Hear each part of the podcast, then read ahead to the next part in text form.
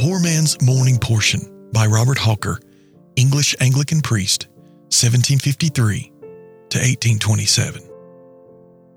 March 14th. And for their sakes, I sanctify myself.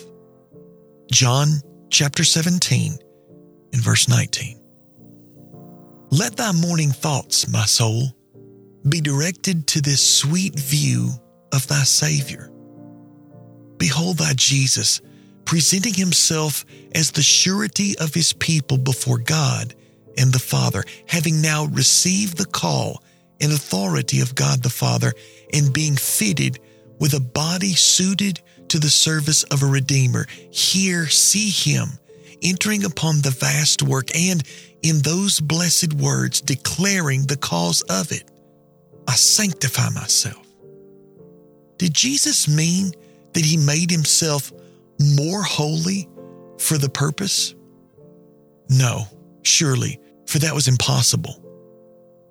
But by Jesus sanctifying himself must be understood as the Nazarite from the womb, consecrated, set apart, dedicated to the service to which the Father had called him, a voluntary offering, a holy, unblemished sacrifice.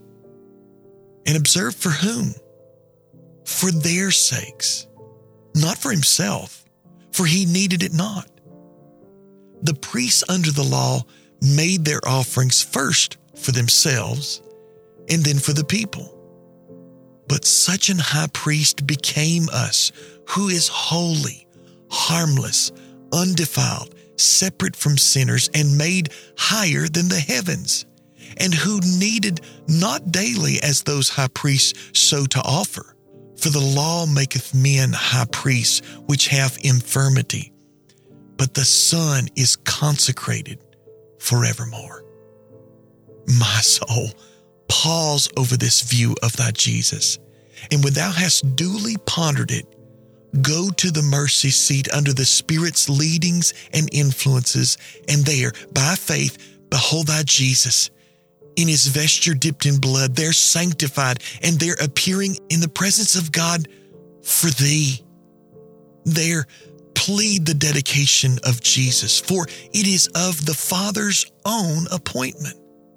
There, tell thy God and Father, for it is the Father's glory when a poor sinner glorifies his dear Son in him, that he, that Holy One, whom the Father consecrated and with an oath confirmed in his high priestly office forever, appeareth there for thee tell God that thy high priest's holiness and sacrifice was altogether holy, pure, without a spot, both his person and his nature, and offering clean as God's own righteous law.